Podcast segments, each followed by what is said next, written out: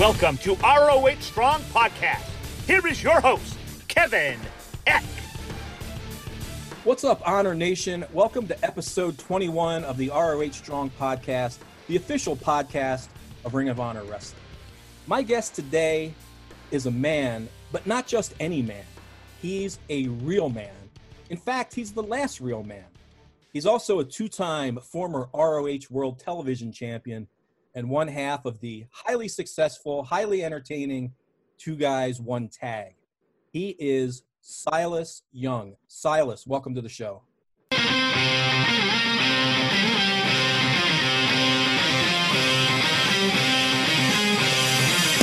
Thank you for having me on, Kevin. Oh, it's great to speak with you. Uh, Got to ask you first off, uh, and we're not going to give away any spoilers here, obviously, but we had the recent uh, set of TV tapings. You were involved in that. Um, this coming weekend, which is the weekend of September 12th, those shows will begin airing, featuring the beginning of the ROH Pure Title Tournament, and that'll play out over the next eight weeks of television. You were a part of that. So, how did it feel after all this time, going back to the end of February? to finally be back inside the ring doing your thing? Uh, I got to be honest with you. I, I, was really nervous. You know, I've been wrestling for uh, a little over 18 years at this point, and besides um, dislocating my elbow very, very, very early into my career, and then tearing my ACL in 2014, I've never had any real long breaks away from the ring. And in, in those cases, it was injury. So it was something that, you know, even even if I wanted to, I couldn't because I had to let my body heal. So, you know, I was definitely I was definitely nervous about it. Um, you know, what is that? About six months at that point that that we hadn't been we hadn't been wrestling, you know, and there really the world's closed down. There really wasn't anywhere to to go train and for people that are involved in the wrestling business, they know that you can go to the gym, you can work out, you can run, you can do burpees, you can do the elliptical, you can do stair climbers, but there's nothing that really uh, mimics the cardio output that you need like pro wrestling. So uh, I was I was definitely nervous uh, going into it, but you know after the fact, you know I I, I clearly you know uh, trained appropriately going into it. But I was definitely super nervous about that, and just going so long without wrestling, just wondering like, am I going to forget how to wrestle? You know, so def- definitely nervous going into it. Well, how did it go? Did you notice any ring rust, or or did you just shake it off right away, or like what was it like when you finally locked up? Uh, you know, I, I actually felt I felt pretty good. I did notice a little bit towards the tail end I felt like I was getting a little bit, a little winded, but you know, luckily it just worked out where you know I had a few seconds to be able to catch my breath. But I, I, I think I just tried kind of telling myself going in to just let my my muscle memory take over. You know, I think it's one of those things where if you sit there and you think about it too much, that's where you might end up messing up or end up getting hurt. So I just tried to just let my body uh, know what to do, so to speak. You have a ring in your backyard, don't you? Did you get a chance to get in the ring, to even just roll around a little bit beforehand? Yeah, uh, I, I, do have a ring set up, and I did I did get the opportunity a few times to to get in the ring, you know, but there was uh, there was really nobody to get in the ring with, so it was more just you know taking some bumps, um, you know, trying to run some little drills by myself. But even even that, you know, it's it's not the same as you know wrestling in a in, in a real wrestling match where the intensity's picked up uh, you're you're hitting someone hard, they're hitting you back hard. So it, it was good to be able to do that, but it just uh, like I said, you know, with the training before, it's just not the same as as doing uh, as doing a match. And and I think another thing to mention too is, you know, these these tapings there there was no live audience, and yep. you know, for years and years, uh, you know, wrestlers are used to feeding off the the audience's energy and reaction. So to not have that on top of not wrestling for six months uh, made it a little bit more nerve wracking. Yeah, that was going to be my next question because obviously so much of pro wrestling is playing off the crowd and also getting the crowd to react. So that must have really been an adjustment to obviously you don't have those reactions and you're not playing to the crowd. How weird yeah, was that? Uh, you know, it's it was weird not having the crowd there with with not having a crowd, it definitely makes you.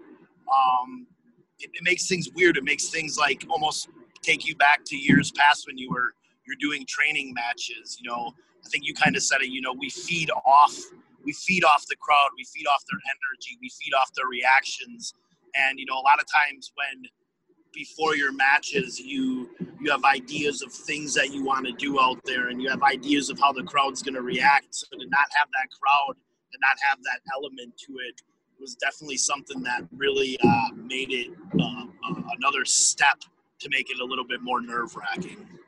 Sure, sure. Well, this was the pure tournament, so I want to ask you a little bit about that style of wrestling. Because of the last real man persona that you have, I think there may be a tendency for some people to think of you as a roughhouse type wrestler, which you are, and you're good at that style, but you're also a really good technical wrestler. I think you showed that in your program with uh, Jonathan Gresham. Do you enjoy doing the the more technical style of wrestling? Yeah, you know, I definitely do. Uh, you know, I think I think a lot of people know that you know in pro wrestling, uh, especially nowadays, there's so many pro wrestlers out there.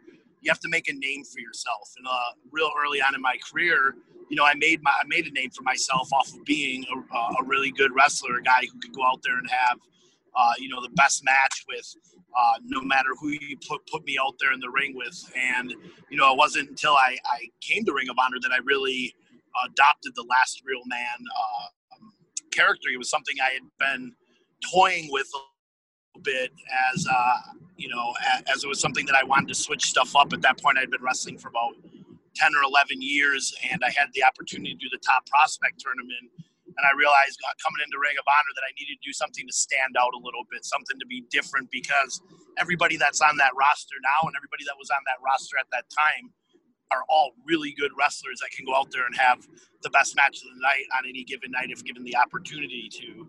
Uh, you know, it was something that was, you know, is kind of a, a little uh, a testament to men of the past and kind of how uh, men are different nowadays. How you know, uh, our fathers or our fathers' fathers uh, would maybe shake their head at how some men are nowadays. So it was something that I, I wanted to do to be different. But, you know, now it's been about six, seven years that I've been with Ring of Honor, and, and a lot of what they've seen is just, you know, the last real man, a guy who's, uh, you know, an ass kicker and, uh, you know, will take shortcuts and do what he has to do to win.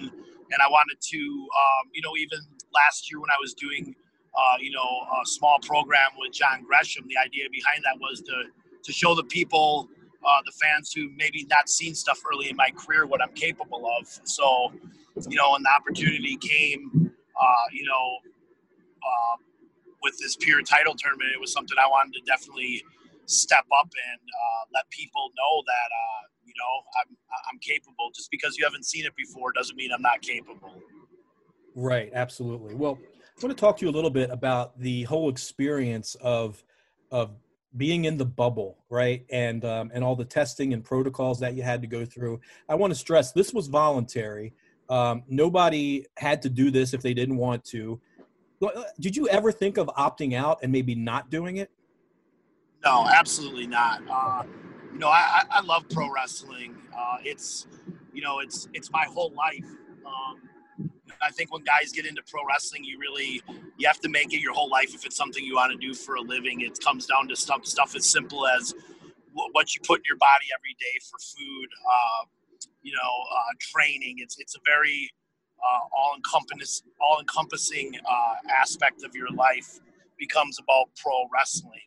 So it was something that I was I was excited to be back. It was something you know that I wanted to I wanted to do for months and months so I was I was more than excited to get back. So the option of like opting out never even crossed my mind.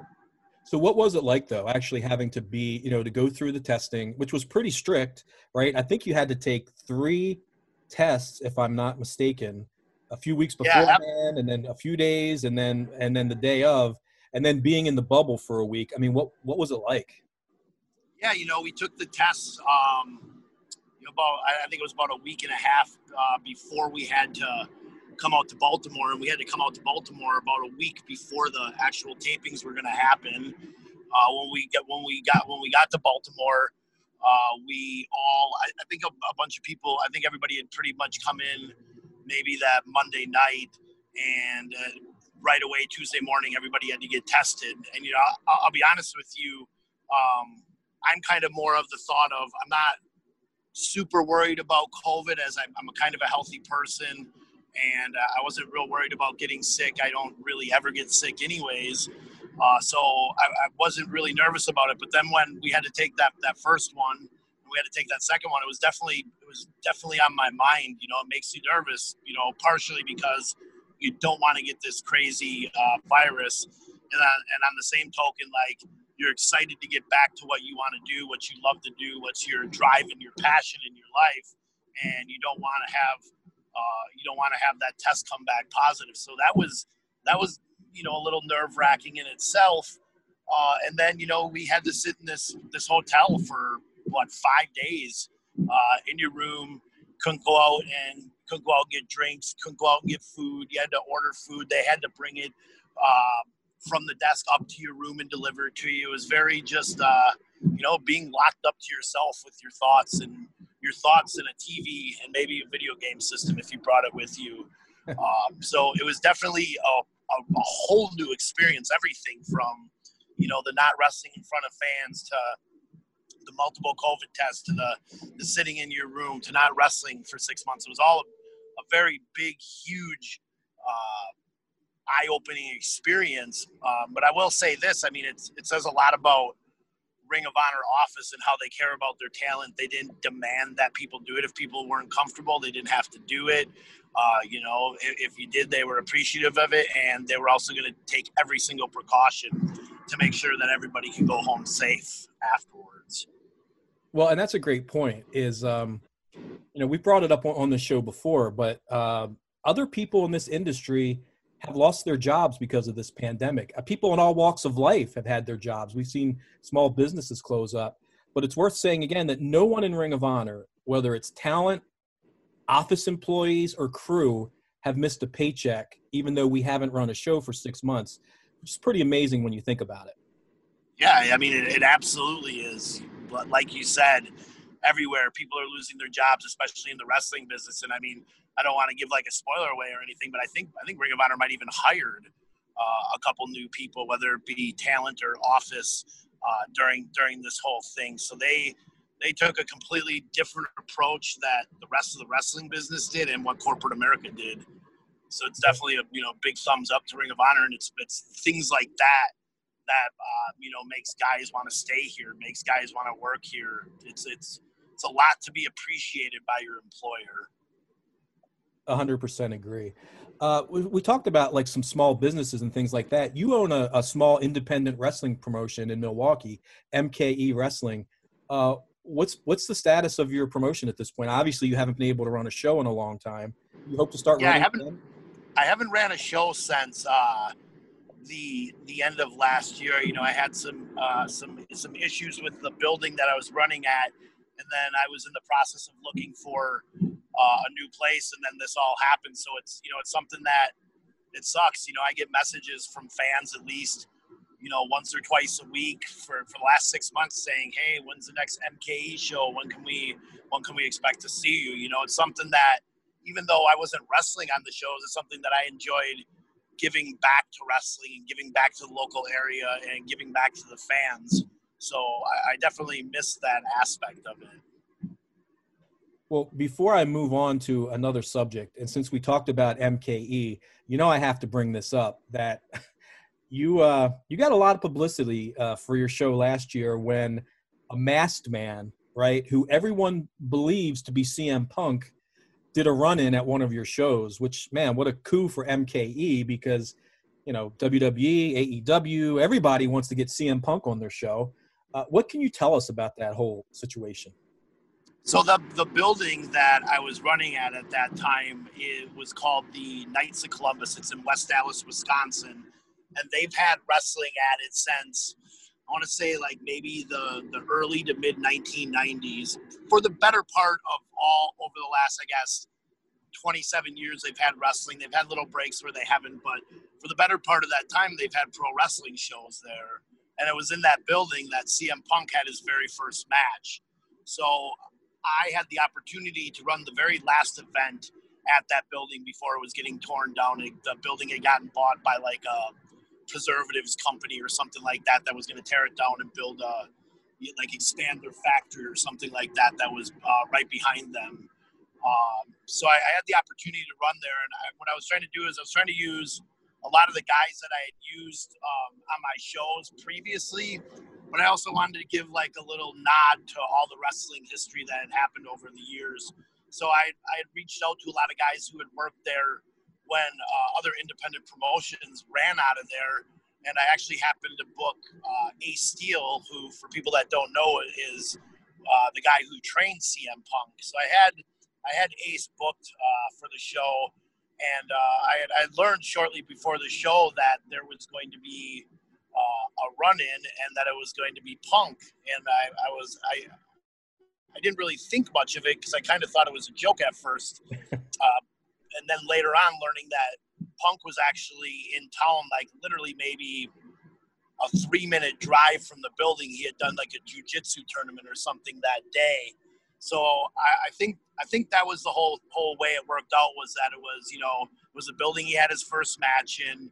Uh, the the match that he did something in was Ace Steel's match, which is the guy who trained him, and uh, he happened to be in town that day anyways, uh, right up the street for a jiu-jitsu tournament. And uh, someone else had pointed out after the fact that apparently he had made some comments in past interviews that if he was ever to show up on a show again, it would be in a mask and it would be wrestling with his friends. So, yep, he did, yep, that, he did say that. Yep.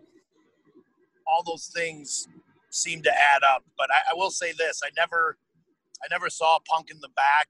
Uh, he was apparently waiting in the car, ran in, did the thing, and ran back out. Wow. So you didn't actually reach out to, to Punk to be on the show. He, it's just something that surprised even you. Yeah, yeah, yeah. It was definitely something that surprised me. You know, I think it was, uh, I think it was just him kind of. I don't know if I, if I can say it was him getting closure, but you know, maybe just wanting to do something with his friends in the ring that he hasn't done in a long time, and and kind of recognizing that that was the building that he started his career in, and that he realized it was being torn down, and he wanted to be part of the last show, which I thought was pretty cool of them. Yeah, very cool. And I watched the clip of that. Obviously, the clip is on uh, YouTube if anybody wants to see it. The, the crowd kind of knew, like some people in the crowd started a, a CM Punk chant. So, like, they right. picked up on it. Yeah, the funny thing is, you know, afterwards, a bunch of people uh, talked about it and they were like, that's not Punk, that's not Punk. And apparently, uh, the, the hoodie sweatshirt that he was wearing was uh, the same hoodie sweatshirt that he had posted a picture online of from the jiu-jitsu tournament that he had done earlier in the day. So I mean, I think it's I think all signs lead that was that it was him. But like I said, I can't I can't one thousand percent say it was because I didn't see him. You know. Yeah, but the circumstantial evidence is strong, so I'm going to believe. I'm with you. I'm 99% right. sure that was CM Punk as well. But yeah, we can't be 100% because you know you didn't see his face, but I think it's a pretty safe bet. All right. Well, we've got so much more to talk about. Uh, we're going to take our first break and then back with more with Silas Young right after this. Tonight, we'll be discussing another very important topic wrestling in the COVID 19 era. Phone rang, and it was someone from uh, Ring of Honor office, and they said, Look, this is bigger than wrestling. This is a pandemic. Nobody knew exactly what coronavirus was. Ring of Honor was one of the only companies to completely shut down and say, no. If there's a virus out there that you can catch just by being within six feet of somebody. Imagine wrestling somebody. You're going to be a lot closer than six feet. I have huge, huge fears. I'm scared S-less, to be perfectly frank. ROH Roundtable, now available on youtube.com slash ring of honor. All right, we are back on the ROH Strong podcast. My guest is the last real man, Silas Young. Silas, you alluded uh, earlier to the last real man uh, persona and how you developed it and such. You've based it on your father, I've heard you say. Is that is that correct?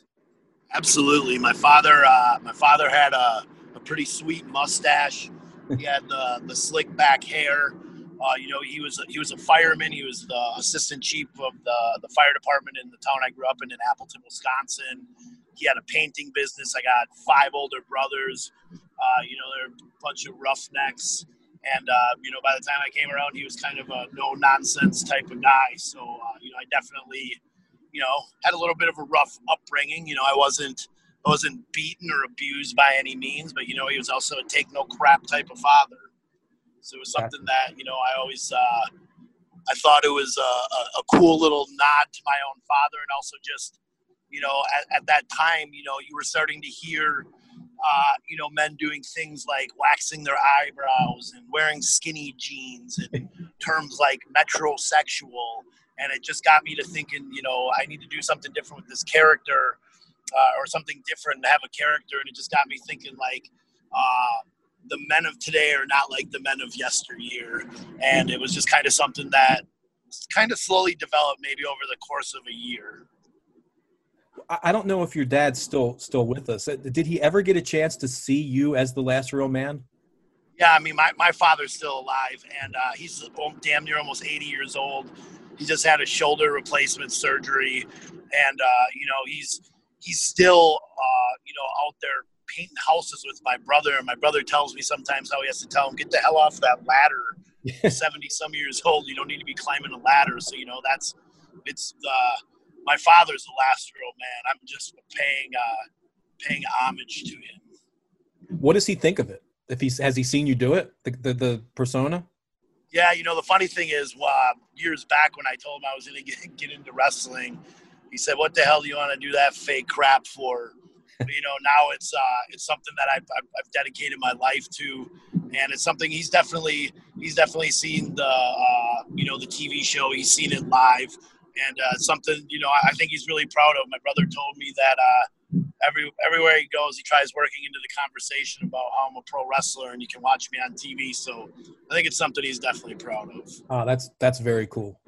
Well, you mentioned you alluded to a rough upbringing, and um, I want to touch on this just briefly. And as I know you've talked about it publicly before, uh, but for those who may not know your story, when you were a young man, you actually battled a, a heroin addiction, and pro wrestling really saved your life, from what I understand. Can you just talk briefly about that period in your life and and the role that pro wrestling played in kind of turning things around? Yeah, uh, absolutely. You know, I had um, I grew up in an area that was pretty uh, rich, white, middle class. I've joked around before that if you're poor, you had the basic cable package. Uh, you know, it was just um, a bunch of kids with with money and nothing to do and uh, drugs had coming around a lot at that time, and I'd end up, you know, kind of hanging out with the wrong crowd a little bit, and got kind of got sucked into it, uh, and it happened quicker than I thought. And I actually had a friend who, right out of high school, had trained to be a pro wrestler, and um, he had approached me and said, "Hey, I'm gonna I'm gonna be having my first match. You know, would you like to buy a ticket?" You know, my buddy Tom's always always a good friend. Had always been a big fan of pro wrestling and I said, Yeah, definitely, man. I'll come there and support you. And it was actually at that show where I decided that I was going to become a pro wrestler. And then over the course of the next few months, I had completely cleaned up my life, stopped stopped the drugs completely, and uh, started working out, started putting on weight, and then that that spring I started training to be a pro wrestler. So yeah, pro wrestling definitely definitely saved my life.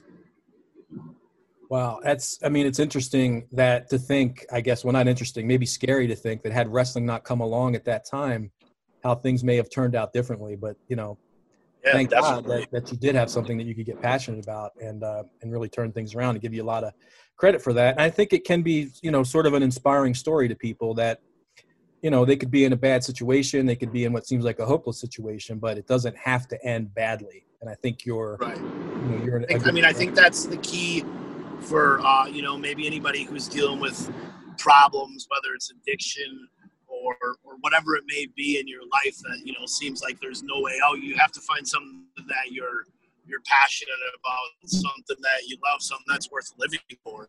You know, that's what pro wrestling was for me. It was it was something worth living for. Uh, it's a real tight knit group of people from even just the not just the wrestlers, but you know the wrestlers, the referees, the the office people, the the guy the guys who set up and tear down. You know, all uh, a big crew of, of friends and family. Uh, so it's it's an awesome thing to be a part of. We get to travel the world. We get to make a living doing what we love to do. I couldn't be happier. Yeah, I think you um, you encapsulated everything right there with with Ring of Honor and and sort of the atmosphere. And I really want people to know that you know you hear a lot of times whether it's a a sports team or you know people that work on a TV show together or whatever it is, they always say, "Oh, we're like a big family." And I think people kind of like roll their eyes a little bit, or you know, it's a cliche. But I've been working with Ring of Honor for about five years now, and I can absolutely say that the way you described it is 100% true. And and I've been in other companies, I've been in other you know locker rooms, and I haven't really seen um, what I've seen in Ring of Honor, which really is everybody uh, really being a team player. I haven't seen any egos out of control. I haven't seen any politics or backstabbing, which is really amazing when you consider the great talent that Ring of Honor has in the locker room and and it is it seems it's like all all people who are pulling for each other and and just want to be part of the team and make the company great which is you know it's a testament to ring of honor management too i think for bringing in those kinds of people. Yeah it definitely is and you know talking about the ring of honor management you know all those guys are, are super approachable you know uh, a guy like greg who's i believe his title is he's the gm correct? I mean greg's a super yeah. super approachable guy uh, you know, he's a guy that you can you can talk to about stuff. You come to him even if you're a little, you know, mad or upset about something, and, and, and express your opinion without worried worrying about there being repercussions. Uh, you know, he's also a guy that, you know, he's, you know, he'll you can you can have dinner with him, you can have some drinks and just talk like a normal human being. So it's it's definitely very uh, refreshing to be able to to work in environments like that no question about it. I want to talk a little bit about your um, early Ring of Honor days. You had uh, you had been on the Independents for a few years, and then it was 2007. You made your ROH debut, and uh, some of your early matches were against guys like Nigel McGuinness and uh, and Davey Richards. What are your memories of, of that time? Oh man, that, that was a great time. You know, I'd been about five years into my career at that point. Uh, you know, it was it was a great opportunity. You know, Ring of Honor was super hot at that time. Uh, you know, and I, I had worked with some of those guys on some independents uh, before that, so I, so I didn't feel super duper nervous. I mean, granted, there was the nerves that you're going to have just from this is a big deal, this is a big company, this place is important. Right around that same time, I know that you got an opportunity uh, with WWE as far you got signed to a developmental deal and uh, spent some time in Ohio Valley Wrestling. How did that opportunity arise? Okay, so that was a, a little bit of a weird situation. I had done uh, like a Sunday night heat taping in Milwaukee, and at that time I got the opportunity to work with Val Venis, And Val Venis had been with the company, you know, for quite a while at that time, and he was a really cool guy who you know, I mean, he must have saw something in me, and he really let that match kind of, you know, not be necessarily about me, but he let me get a, a big chunk of that match. He let me shine, so to speak, in that match. And that got me uh, a couple more opportunities to do some extra work and get some dark matches. And at the time, uh, Ken Anderson or Ken Kennedy was working there. And uh, he had he had walked by with Johnny Ace, and he said to Johnny, "Hey, you know, this is this is my buddy Silas. You know, he's really good. You should give him an opportunity and look at him."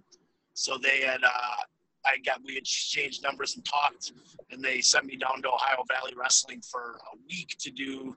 I guess it was like observation. We trained, and then they at the time were doing like little house shows every night, and I got the opportunity to work the house shows that week.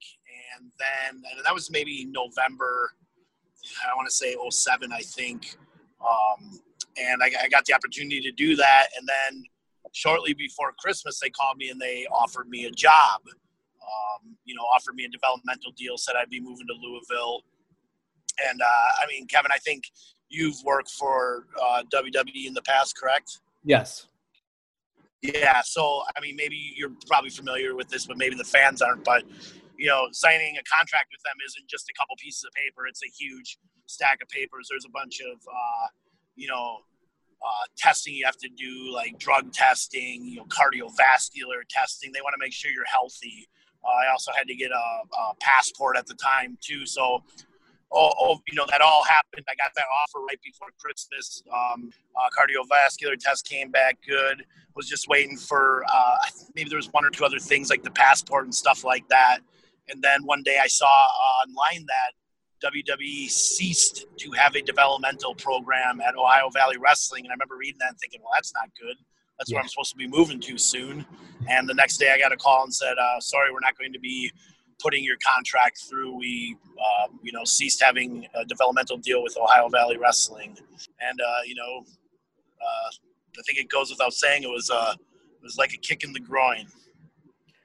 Yeah, I could imagine. I mean, it, it was right there, you know, kind of at your fingertips, and then like they dangled it in front of you and then took it away. But you persevered. You went back on the Indies. I know you did some work in ROH again in like 2008, 2009, and then we didn't see you in ROH again until like 2012. What what what were you doing in between? Why the why the break at that point? Uh, you know, I uh, dur- during those times when I come back, I I come back and done like TV taping stuff, uh, and you know I think I think Adam Pearce was booking at the time, and you know he had said to me, you know, you know, give me an idea, you know, pitch me something, see, you know, give me something to, to use with you, and, I, and honestly at the time I just I hadn't really come up with anything, and I, I think I just missed a few months of doing it. Um, I started doing some stuff for uh, for Dragon Gate USA. Uh, I started working with Evolve a little bit. Uh, you know, as uh, Gabe Sapolsky was the one doing the booking when I very first worked for Ring of Honor, and you know, Gabe was I don't know if I'd say he was a fan, but he liked what I did, and you know, he gave me some opportunities with Evolve, and uh, it just felt like at the time like that the opportunities I was getting with Ring of Honor at that time, so I was trying to go with the the opportunities that seemed better, and uh, you know, I worked with I worked with Evolve, uh, and I worked with Dragon Gate, and then uh, around 2000 maybe end of 2011, 2012, uh, I was working for a place in Chicago every month, which I had been for years and years, called AAW. You know, they're really good independent promotion, and uh, Michael Elgin was working there at the time, and I ended up working with him a lot. And he had said to me, you know, if you talk to Ring of Honor, you know, you should be working there. You should be working there. Uh, but at the time, I was still doing some stuff with Evolve, and I knew that there, there was really no crossover there. You know, uh, and then I, you know, Gabe and I ended up having a little disagreement about things, and um, I saw Elgin maybe a week later, and I, I said, hey, you know, I'm, I'm not working for for Evolve anymore, and then uh, I had gotten. He said, well, let me see what I can do, and it turned out that a few weeks later, maybe a month, six weeks later. Ring of Honor was going to be back in Milwaukee, so I got an email and asked me if I wanted to do those do that show. I got the opportunity to work with Michael Elgin on that show. We had a really good a good match, and then a few months later, I got the opportunity to do the top prospect tournament. Yeah, you came back at that point to Ring of Honor and and never and never left. Uh, why? What are some of the reasons why you've chosen to remain with Ring of Honor all this time? Because I know you, obviously you've had opportunities to to go elsewhere, but what is it about ROH where you said, "All right, this is where I'm going to you know plant some roots and and stick around"? Uh, you know, it's a little bit some of the things we talked about earlier. You know, we talked about uh, feeling like you can approach management. Uh, creative creative freedom is a really really big part of it. Uh, you know, I've, I've, been with the company for a lot of times, and it feels like a lot of the times when there's things that I pitch that I actually get the opportunity to go out and do the things that I pitch. Um, you know, some people don't realize it, but you know, pro wrestling is art, and uh, all of us as wrestlers, we're all artists, and we all have uh, these ideas of how wrestling should be done. And uh, to, to get that opportunity to have the company that you work for to believe in you and believe in your art is uh, very empowering. So I wanted to stick with the place that's believed in me, and I wanted to keep believing in them. You know, and on top of that, I, I have a son. Uh, you know, he's he's 11, going on 12 years old now. But you know, spending time with him and being a father is uh, very important to me.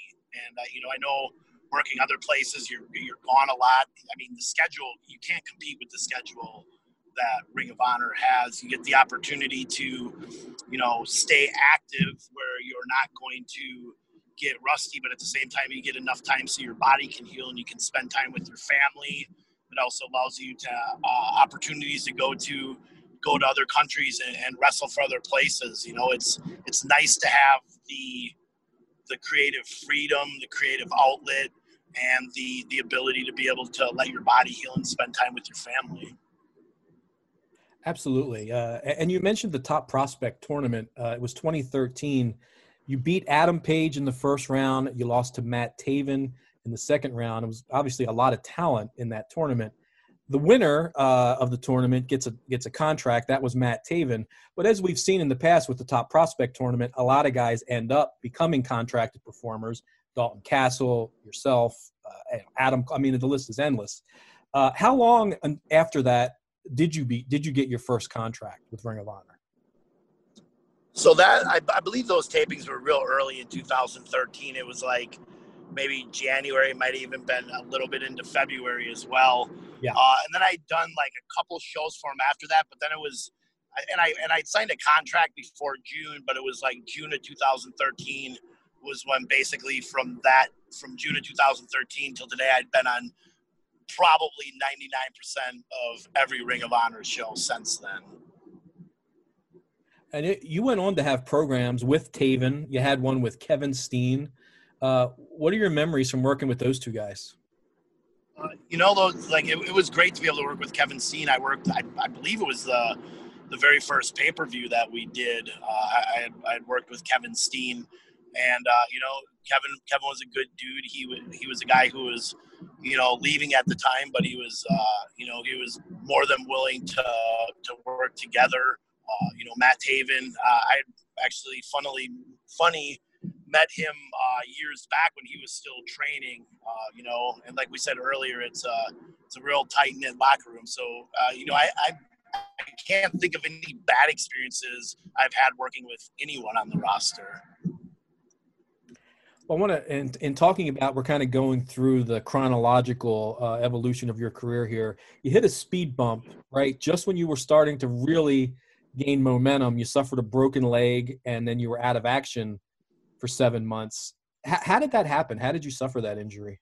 So it, it wasn't a broken leg; it was a, a torn ACL. So it was, okay. it was really kind of crazy, actually. Typically, when people tear their ACL, it's because they end up hyperextending their leg.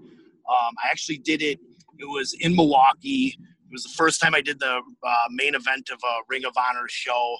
Uh, I was working Michael Elgin, and we were, you know, it was probably about a 20 some minute match. And uh, real early in the match, we had done something where he went to hip toss me into uh, the guardrail. And when I'd hit the guardrail, like, you know, the top of the guardrails at the times, you know, they're, it's not super thin. It's, you know, a few inches thick. And, and exactly where my knee hit, uh, it hit exactly at the bend of my knee. And the momentum of it made my knee hyper flex. Hmm. So my my knee with uh with the thickness of it and the way it was, it it hyper flexed and tore my ACL. And I remember when it happened, I it, it was extremely painful, obviously. And I remember laying on the ground thinking, "Oh crap, man! I broke my leg." We're like four minutes into this match. It's the main event, and you know, I'm a I'm always of the mindset that the show must go on. So if I can, I'm going to keep going. I mean, even when I dislocated my elbow very very early in my career, I finished that match with a dislocated elbow. Uh, so I remember laying on the ground thinking, "Oh crap, I broke my leg," and I remember kind of you know grabbing my knee, embracing it, and then moving my leg a little bit and thinking, "Well, it's not broken, but." There, there's something wrong with it. And then throughout that match, there would be things where like I would go to throw a kick and my knee would completely buckle and go out, go out on me. Uh, you know, I, I still managed to tough through and finish the match. But uh, you know, it was something that I didn't want to admit to myself that was hurt. I actually wrestled a couple more matches after that until I finally realized I need to go to a doctor and get this looked at. And it turned out that it was, you know, a, a completely torn ACL. So aside from the obvious physical pain, how how was how tough was it mentally? Again, you as I said, you were just really really gaining momentum at that point. Um, to then know you have to be on the shelf for what ended up being seven months yeah, I mean, it, it was it was the worst. You know, there was times when I I questioned whether I should have just you know gotten some brace and a bunch extra knee pads and tried just toughen through it. You know, you said it. I was I was my my momentum was really picking up, so it was it was really tough to go through that. You know, it was uh, I think this was like early fall, which you know basically I had surgery October of that year and uh, I just had to sit at home basically all winter with a with a, a, beat up leg and and and just having it suck. You know, it was it was hard. It was something that uh, it, it, took a little bit to come back from. Even when I came back, it was like I had to remember I had to remember how to wrestle again a little bit. Right. Wow. Okay, but you did come back, and we're going to uh, we're going to talk about that. Uh, sort of what you, what you did after you came back. The best was yet to come for you. But we're going to take a quick break and then uh, we'll resume our discussion with Silas Young right after this. Hi, I'm Quinn McKay, the host of Ring of Honor's weekly YouTube show, Week by Week. Join me every Monday, the same day as this podcast, as we catch up on all the groundbreaking ROH news and get some exclusive comments from some of your favorite stars. We also have some really great weekly segments like Question of the Week and my personal favorite, the Week by Week Physique. Join me every Monday at 1 p.m. on social media and youtube.com slash ring of honor for week by week.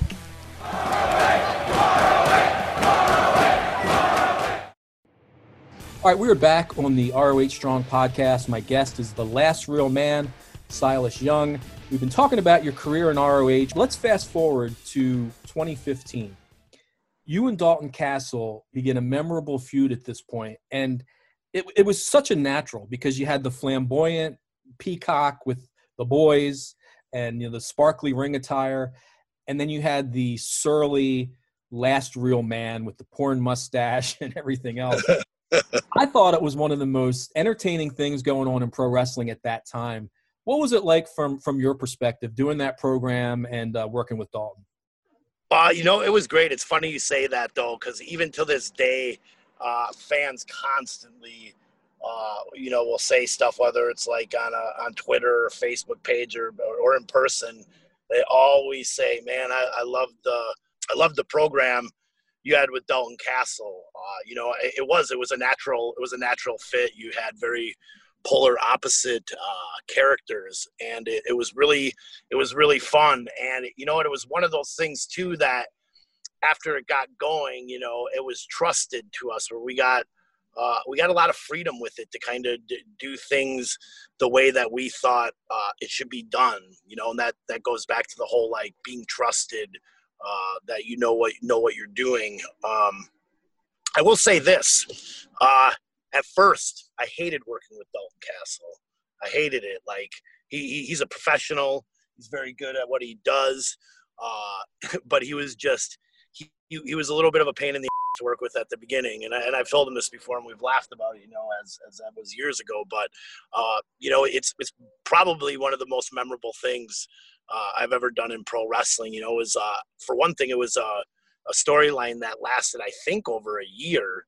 And during that course, we'd only really wrestled a few singles matches, you know, with, with the boys being involved – uh, you know, it was something that really made the story be able to go a couple different ways. We did the thing where, you know, I won the boys and I was going to teach them to be men. Uh, you know, it was it was a really fun. It, it was a fun storyline and it was fun. It was a fun thing to learn to do something a little bit differently. You know, when you're on the indies, you typically are just having really good matches with guys who are really good, but to be able to do something that was really story driven uh, was really fun and really kind of lit something in me to really want to be able to do more of that in wrestling. So I think that's really what wrestling is all about is telling good stories. Well, I can't let this pass without asking a follow-up question, especially because we always everyone loves to give Dalton Dalton Castle some crap every now and then. What did he do to be a pain in the uh, he was just so indecisive about everything. You know, it was uh, it, it, it, would take forever to put stuff together. Uh, he, you know, he would maybe second guess himself a, lot. So uh, it, it, was just little things like that. But you know, he was he was great to work with. Yeah, he was definitely a pain in the in the beginning. I think I think as I think the longer it went on, the more comfortable we got with each other, and the easier it was to to figure out what we wanted to do. I might have to get a uh, give equal time to Dalton Castle at some point and ask him if you were a pain in the ass at all. He'll tell you I was a pleasure to work with. Oh, okay, of course. uh, let me ask you about another guy that you worked with, which was a couple years after that. You got to work a program with, I guess, the guy that everybody in Ring of Honor would love to work a program with because he's the franchise of Ring of Honor, Jay Lethal. Uh, Jay put you over in a street fight, and then he put you over again in the blow off match, which was a last man standing match. Did you feel like after that program with Jay, and especially, you know, prevailing at the end, that like that officially made you kind of a, a made man in Ring of Honor? Yeah, I mean that, that's that that's cool that you say it like that because that, that is a good way to put it. You know, Jay is Jay is the man in in Ring of Honor, and he's probably my favorite guy to work with. He's he's like the the pure example of a professional, you know, inside and outside of the ring, and he, he's not selfish. He's a guy who's in a position where he could be selfish if he wanted to be, and he's not. He's a guy who's about you know. Uh, trying to help build the company and build guys. So you know, for him to do that, like you said, uh, put me over in a in a in a street fight, and then in the last man standing match was definitely something that you know help push my. Uh, uh, I don't know what the word I'm looking for is. Put push my card, so to speak, to the top. You know, yeah. uh, to to show that you know uh, not not only can I uh, not only can I wrestle, not only can I kick some, but uh, you know I can beat top guys. Absolutely. Well, Jay, as you said, uh, Jay gets it. He's he's the top guy in the company, and in that position, he really doesn't have to put over anybody. You know, if he doesn't really want to. But not only does he do it, uh, it's not like he does it grudgingly either. And Jay's been on the show and talked about it. He's at, he actually told me there have been times he's pushed for losing and and he had to be overruled you know by the booker you can't lose every match jay but yeah, yeah i mean there, yeah. he had said there had been a point during that time that he said he's like, I think I should just lose every match to you. And I said, well, I don't think you can lose every match, man. You gotta, you gotta, you gotta win. You gotta win some of them, you know. So right. that that's definitely hundred percent true. Yeah, he he gets it. That if if at the end of that program he goes over, he's not going to gain anything from it. Really, he's still in the same spot, but it could it's not going to help you. Whereas if you go over it helps you. And Jay is still in the same spot as the top guy. It doesn't hurt him at all. And and I, I always I've applauded Jay for that. He gets it. He understands like uh, it's about the company and doing the right thing. And you know, I think you're right. Like he's a he's a perfect example of the guy you want for many reasons as as the franchise because he always you know not to use a cliche but does what's best for business. He absolutely does you went on after that to talk about being a made man, right? You end up going on winning winning the Ring of Honor World Television Championship on two occasions, which at that point the only two guys that had done that were Jay Lethal and uh, Roderick Strong. So, I mean, if that's not a validation of of the fact that you've become a major player at that point, I, you know, I don't know what is. What were your thoughts on uh, finally becoming a champion in ROH and and winning a title that had a pretty darn good uh, legacy. Yeah, man, it was awesome. I mean, I'll say this, uh, you know, doing independent wrestling for so long, you know, it was always, you know, it was always kind of cool to be a champion, but you know, it was it was it was for an independent promotion, so it was kind of like it was something I always looked at a little bit as a prop. But you know, when you work for a world recognized company like Ring of Honor, it, it, shows that the company has a lot of faith in you, that the fans have faith in you, and that you know that you know you know what you're doing. Uh, so to, to, be able to win it once was was cool enough. You know, I, I believe the first time I won it was at uh, Final Battle, but then to be able to win it a second time at at, at Supercard, and uh, I, I, believe it was in New Orleans, and it was uh, maybe a sold out crowd. It was six seven thousand people. Uh, I got to have, I believe that was a last man standing match as well. I had a last man standing match with uh, Kenny King, who's one of my really good friends in, in, wrestling. So to be able to have that opportunity with a friend in, in front of a huge crowd and to be able to do something that, you know, uh, the only two guys that do it before were, you know, arguably at uh, any given time the franchise guy uh, for for Ring of Honor. So it it it it built a lot of confidence in me.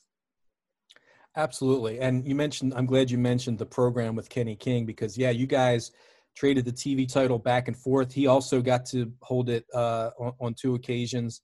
And it was really one of those things I think that elevated both of you. Uh, not that you guys were, you know, new or anything by any stretch, and you both had a lot of success. Kenny had a lot of success as a tag team guy, but to be competing for that singles championship um, and having great matches, yeah, the last man standing match was great uh, yeah, I mean, that was just, it was one of those things where, like, again, both guys benefited from it. It helped you, it helped uh, Kenny.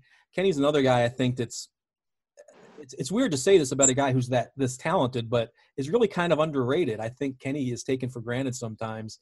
He's great in the ring. He's great promo. He's got the charisma, um, but sometimes you just need that opportunity to really show it. And I think that program with you is one of those opportunities that he got. And I think you know both you guys knocked it out of the park. Yeah, absolutely. You know, it's uh, it's it's sometimes it's hard to stick out in a company full of super talented individuals. So sometimes you need something like a, a, singles title to kind of bring it to the forefront that hey, this guy's excellent at what he does, and that you know the the the the, the title reigns with the the television title definitely helped that helped that for me. Well, eventually, uh, we're going to get to the 10 questions segment here. But before we get to that, I have to ask you about your partnership with Josh Woods, Two Guys, One Tag. Uh, first of all, who came up with that name? Because that's the probably the best tag team name in the business. Was that you or Josh or who, who did that? So that I mean, I think that I, I'll give Josh the credit for that. I mean, it was something that we had we had talked about for for a while. You know, we were trying to think of a a tag name, and it almost started out a little bit as a joke. And I, and I think we both said, actually, it's kind of a cool idea. You know, we're two very, very different uh, people, different characters, uh, and it just seemed like it, it, should fit. So it was a little bit of a collaboration, but I'll give most of the credit to Josh on that one. Okay. Well, I don't know. I'm going to have to ask Josh how he knew about, you know, the origin of the two you know, slash one. I mean that that that that was definitely uh, uh, was part of the joke, you know. Yeah. well, yeah, and I'll just say this: anybody listening, if you know, you know, and if you don't, don't worry about it. It's exactly not, nothing we need to get into on a on a family show. But in all seriousness, the seriousness though, uh, tagging with Josh was that was that your idea? Yeah. So you know, I think. uh you know, in pro wrestling, you always got to be thinking about what you're going to do next. Uh, shortly before that, you know, John Gresham and I were doing the the the, the pure wrestling thing. It hadn't been around in a while. You know, when you you look at pure wrestling, you definitely think about a, a guy like like John Gresham. And I, I, realized at the time that they, you know, nothing was really going on with John, and I didn't really have anything going on. So we started, we did that, uh, we did that angle, and as that that was starting to wind down, I started to realize, well, I got to come up with, I got to come up with something to pitch next. So you know you don't get you don't get lost. You know i knew i would still be booked on the shows but i like i like the storytelling aspect of pro wrestling. And uh you know josh was a guy at the time who had been with the company for a while maybe a year or two. I'm not real sure but he had been with the company for a while. But you know josh was a guy who didn't really have a, a big name in pro wrestling he had he had worked for nxt uh, you know, before that, um, he, he had he had been training for a while, but he was a guy that you know, I mean, you look at him, he he he's a stud. He looks like a superstar, you know. And I knew he was a guy that they they really liked and wanted to do something with. And you know, he was just a guy that was kind of he was being used. Um, but you know they didn't maybe really know what to do with him. Josh wasn't super experienced in pro wrestling, and you know I looked at him and I thought, you know, here's this guy Josh who's got this legitimate uh, wrestling and MMA background. He's a, I think he's a two-time national uh, collegiate wrestling champion. Uh, you know, he's a, he's a badass. And at the time, I remember thinking like, you know, maybe I can try uh, doing something with him. I didn't know exactly what it was going to be. I didn't know if it was going to develop into a tag or or a, or a feud, so to speak. But uh, I, I, knew there was something there with him. I knew that uh, you know the the office liked him, so I just approached uh, you know, the the people who put things together, and I said, hey, you know, I, would like to do something with Josh. You know, he's this badass. And my idea behind it was every time in pro wrestling, when a guy is like a legit wrestler, badass type guy, it's always that same cliche uh, angle or approach to it that they take. But knowing Josh, you know, at that time for about a year or two and seeing him in the locker room constantly, he's a funny, goofy guy, you know. So I thought, why don't we let Josh be who Josh is and show that funny, goofy side, uh, you know, in our promos and maybe even a little bit in the ring. But then when we get in the ring, let his let his wrestling speak for itself. And that that that's a great point because, and I give you credit for seeing that in Josh because I was you know, I was part of that camp who I guess you go for the easy thing, which is, or the most natural thing, which is he's this MMA badass, legit college amateur wrestler and all that. So it's like, well, you've got to you've got to market him that way, and you've got to promote him as the legit badass. And it was it really was kind of a square peg in a round hole because even though he is those things, off camera, Josh does not like he he's not Brock Lesnar. You know, he's not intense like that like you said, he's got a funny sense of humor and he's kind of a goofy sense of humor. And it would be like, okay, you, you know, I remember I had to produce uh, a promo with him where he was, I think, doing an interview with Quinn McKay. And uh, it's like, you know, Josh is his normal goofy self backstage. And I'm trying to tell him, like, you know, when the red light goes on, though, like, I want to see intensity and you're a badass and man, a few words. And, and he he tried to do it, but ultimately it's like that's not who he is, and it it came across as disingenuous. So right. I give you credit for being the one person who was like, why don't we just let Josh be himself? And it works. It works because he plays off of you and your persona, and it works because yeah, he's showing some personality, so he's connecting with the audience. But once the bell rings, he's still that legit badass, and he can be. So exactly kudos to you for that. All right, well, we're going to take our final break, and then when we come back, we're going to do a special edition of 10 questions. Silas, I got a surprise for you right after this break. I'm, I'm excited. Okay. Think you know a lot about Ring of Honor? Well, put your knowledge to the test against the top fans and stars of Ring of Honor. That's right, Ring of Honor Trivia returns and it will be played across Zoom. To join, Get your team of 3 to 10 and email rohtrivia at gmail.com.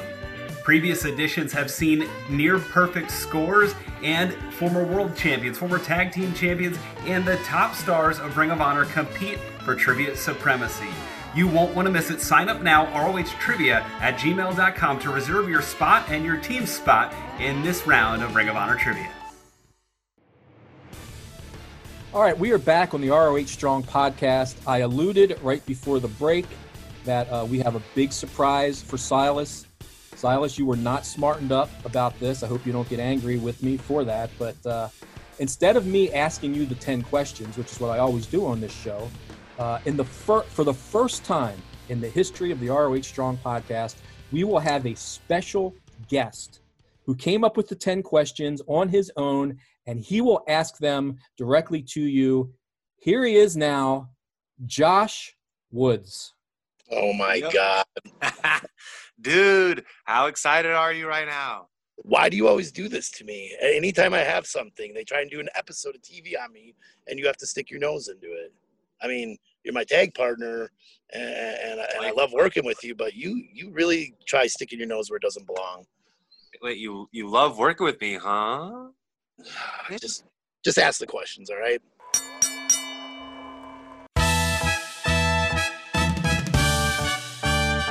It's now time for 10 questions with Josh Woods. Okay, listen. I took a lot of time to figure these questions out, okay? I put a lot of heart and soul into them, so you better take this serious just like you take our, our love and friendship, all right? That's how serious you have to take this. It's a business friendship. Why do you have to lie to yourself, dude? Like, you shouldn't just lie ask, to yourself. Just ask the questions. All right. God, you're so pushy and so needy. All right. Question number one. When did you realize you made it in, prof- in professional wrestling? When did I realize I made it? I, I honestly, I think I probably realized I made it or, or, or had a good shot of making it was when I started, when I signed my first contract with Ring of Honor and I started working for them uh, on a regular basis. So it, it wasn't when we met. No, it definitely was not when we met. I'm gonna write that down. That you're lying. Okay, cool. Sounds like a lie. Just scribble that. All right. Since you like to lie, question number two: If you could have the same success in a different profession as you've had in professional wrestling, what would it be? Hmm. I don't know. That's a good question. You know, I've, I haven't really thought a lot about what I would do besides pro wrestling. I guess uh, if I if I could have success in any other profession, it would be a professional lottery winner. You're unbelievable, dude. That's unrealistic. It's not unrealistic. People win the lottery, dude. But not professionally. That's not someone's job. Yeah, but I mean, look at me. If I did it, I would be a professional doing it, Josh. Would you give me some of your winnings? No, I would not give you some of my winnings. I would hire you and let you like, you know, clean my house and stuff like that. But But then you would pay me a lot more than what I'm worth, right? Like a couple million to do that. no, no. And as a matter of fact, you'd have to do it when I was gone. I don't. I wouldn't. I wouldn't like that job. I wouldn't like that at all. I would pay you just enough to make you want to do it. Well, that's fair. I'll take that. All right. Number three. Do you have a celebrity crush? Dude, do I have a celebrity crush? Well, you know what? I don't know. I think it's, I think it's probably uh, changed over the years, but I can't think of any current celebrity crush. But uh, you know, one from my childhood probably would have been, uh, you know, Kelly Kapowski. Oh, little boy meets world, huh? No, they, no, that's Saved by the Bell. Say, say by the Boy bell, Meets World. All right, you know what? I'll give Saved by the Bell. Say by the bell, but I'll give you Topanga too. Topanga was definitely, uh, uh, Yeah, uh, Topanga. Yeah, Dude, she's a big wrestling fan, dude. Do you think she? Do you think she's ever watched our matches? I would hope so. I mean, she's probably watched my matches, probably not our matches. Well, why wouldn't she watch our matches? Um, I don't know. I mean, my singles matches are pretty awesome, dude. Yeah, but but together we're s- super awesome, better Well, than regular. What, what, what are, are we going to both date her at the same time or what? That's your crush, not mine, dude. we're not talking about me. All right. Hold on a second. four. I got to jump in. That would give two guys one tag a whole other meaning. Yeah. oh yes, it would. Edit that. Uh, all right. Family what's your what, What's your favorite thing about our tag team love? I mean, our partnership, our tag partnership. that I only have to do half the work and I make you do most of it. That's that, no, don't- it's me, dude. I'm your favorite thing. you are not my favorite thing. Yeah, you're my favorite thing because you're doing half the work. I'll take that. That's better than not being the favorite thing. There, there you go. You got to you got to seek the positive. Take, take what you can get, Josh. Stick with the positives. Yeah, yeah, yeah. I, I like that. All right, number five. What would you tell your students who are doing shows on the indies, like as far as advice or some like guidelines, unwritten rules, maybe? Uh, I would try and tell them to be different than what everybody else is doing. I think in uh, indie wrestling that guys a lot get caught up in what the trends are that are happening, and uh, they try and follow the trends. And uh, you know, we talked a little bit earlier about when I started the Last Real Man character. I wanted to do something different than what everybody else was doing. So I think try and do something different than what everybody else is doing. Because if you're doing what the trend is, you're doing what everybody else is doing on the show, and then you're not really sticking out at all. You're just kind of falling into the status quo. Yeah, that makes sense, dude. It's Of pretty it smart. does. Of course it does. Of course it's smart. Of course it does make sense. That's why take- I'm your Josh. That's why I'm your mentor. I mean, you could just take the compliment. You got to be so like pushy about it. Jeez. Well, you know what? Sometimes I have to with you because you just you always got to push things more than it needs to be pushed. You gotta you gotta come and interrupt my interviews. You gotta interrupt my TV episodes. It's gets a little annoying sometimes. If anything, I'm enhancing them. You're welcome. Ugh. Ugh. So, Josh, what you're saying is you are an enhancement talent. Yes, he is. I'll give him that. He is an enhancement talent. Wait, is that a good thing? Sure. Yeah, yeah, man. You're enhancing things. Okay. Look it yeah. up. Yeah, Yeah. let's look it up after we're done. Yeah. Look up what enhancement talent means. It means I'm awesome. Cool. Hell yeah. All right. All right. Number six. Do you believe in aliens? Do I believe in aliens? Well, you know what? I'll say this. I never say no to really anything. So you can't I can't say that they don't exist, but I can't say they definitely do exist. I, I have an open mind to it. Okay. All right. Why I, do I you can. believe, wait, Josh, do you believe What? in aliens? I mean, not in like traditional like Sigourney Weaver aliens franchise style, but I, I don't think we're alone. That's that's the same thing. That's a very good way to put it. You know. All right. Glad you didn't make fun of me. Again. Once in a while. Once in a while you say something smart. I have my moments, dude. I'm more than just a pretty face, dude. You know this. Well, I didn't say anything about your face. Well, if you could see it right now, you'd you'd say it's nice and handsome. Um, Number seven. How come you don't like hugs? I mean, I do like hugs. I just don't like hugging you. Well, you've never tried it. So how do you know? I, I don't know. I just, I mean, I really like when girls hug me. So I just, I just picture me hugging you as you getting very handsy. No, I- I dude, don't- that's I don't like the idea of you being handsy with me. no, dude. Just I just want to embrace you, bro, like a brother. Big hugs, dude. Just chest to chest. Just you know, just like two best friends would do. Well, you know what? Someday, Josh, someday in the future, maybe you'll get that hug. So you're saying there's hope? Yep. I mean, maybe, but maybe Ooh. not. Whoa, whoa, whoa, whoa. Oh, man. I'll take it. All right. Number eight. Who who would you like to see in concert, past or present? Ooh, I think, man, that's that's a good question. Uh, I was actually just kind of thinking about concerts the other day, uh, and I think I would like to see Guns N' Roses in concert. But you know, Guns Guns N' Roses in their prime, not like Guns N' Roses now. Oh, so so like back when they were first coming out, or like midway through their career. Yeah, well, I mean, maybe midway through their career, maybe maybe late '80s, early '90s. Ooh, prime time, dude. That's when I was born. Yeah, Perfect. Perfect. you're a child. Dude, we're not we're not so far off, dude. We're we're pretty close. This is true. Anyway, all right, number nine. Do you have a phobia? I do not have a phobia. I'm a real man. Real men don't fear anything. What you don't fear not being a real man? Like, what if there's someone more manly than you? the last real man. How do you get more manly? But it brings me this question: What's your phobia? I don't want to talk about it, dude. What are you worried that I'll never hug you? No, that's not that's not a real phobia. That's like a that's like a minor phobia. Are you afraid of bananas? No, I'm not Rhett Titus.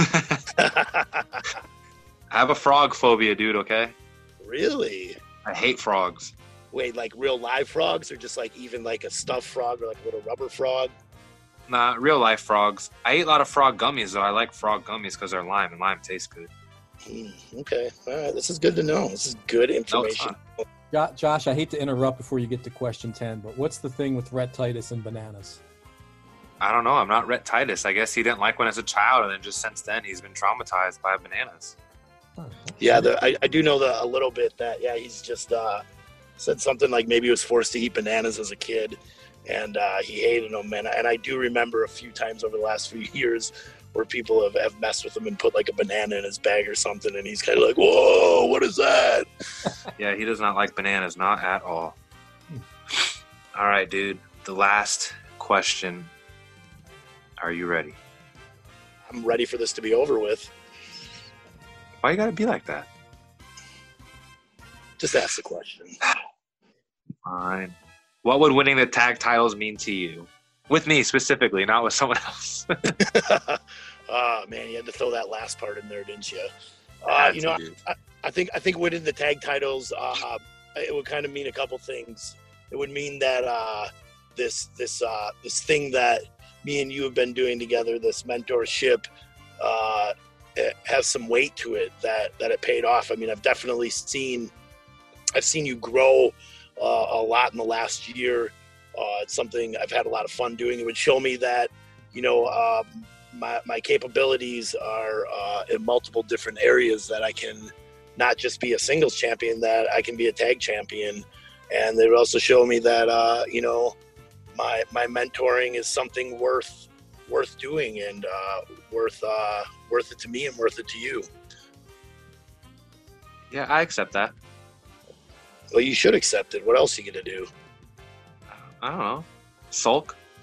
Yeah, I could see that. You do that a lot too. You're not supposed to tell people that, dude. I do that in private. I know, and that's why I'm you outing you for it. That's, no, that's bad, dude. Don't do that stuff. Well, you better not. You better not ask him to like edit this later and take that part out. So Nope. Well, I think Josh, people should before- see the real you. Josh, before we wrap up the show, do you have any any final words you want to say to Silas? I miss you, dude. That's all. And I mean, I think you know that. A lot of calls Yeah. go unanswered. But I know, Yeah, I know the- the calls and like the daily text at 7 a.m. that just says, "Hey, love you, dude. Have a good day." Like you send me texts that like a mom would send their son.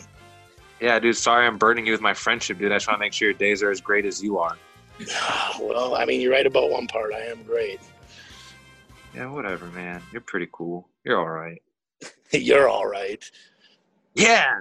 Yeah, that's Hey, like the that's- nicest thing I've ever said to you, isn't it? It's up Cheap there. Trick- Hey, as Cheap Trick once said, we're all all right. And on that note, I just want to say, Silas, thanks so much for your time today. Uh, I really enjoyed the conversation, and thank you for being a good sport and playing along with Josh's ten questions. Uh, well, you know, Kevin, I, I appreciate you you having me on, and you know, I, I've, I've learned with Josh that you just gotta. Sometimes you just gotta roll with the punches because if I if I wouldn't have done this, he would have been calling me all day and blowing me up. So it's uh, you know, sometimes you just gotta give in and and and do it. You guys want to give out your social media uh, info before I let you go? Silas, you first. Yeah, absolutely. You can follow me on Twitter and Instagram at Last Real Man ROH. Uh, you can find uh, Silas Young merchandise as well as Two Guys One Tag merchandise on RingOfHonorWrestling.com. Josh, you. I, I follow you, Silas. I like a lot of your pictures. You can like mine back too, dude. It's not that hard. You just double tap it. Uh, I think I have forgot to hit the follow button on yours. What? Uh, yeah. Oh, I know. I'll do it. I'll do it when I have your phone next. But um, yeah, you can follow me on Twitter and Instagram at uh Woods is the goods. That's me. Right, well, thanks again, gentlemen, and thanks to everyone out there for listening. Keep it locked on to ROHWrestling.com and ROH's social media channels. That's at Ring of Honor on Twitter and Instagram, Facebook.com slash Ring of Honor, where future episodes of the ROH Strong podcast will be available. This is Kevin Eck saying stay safe and let's all be ROH Strong.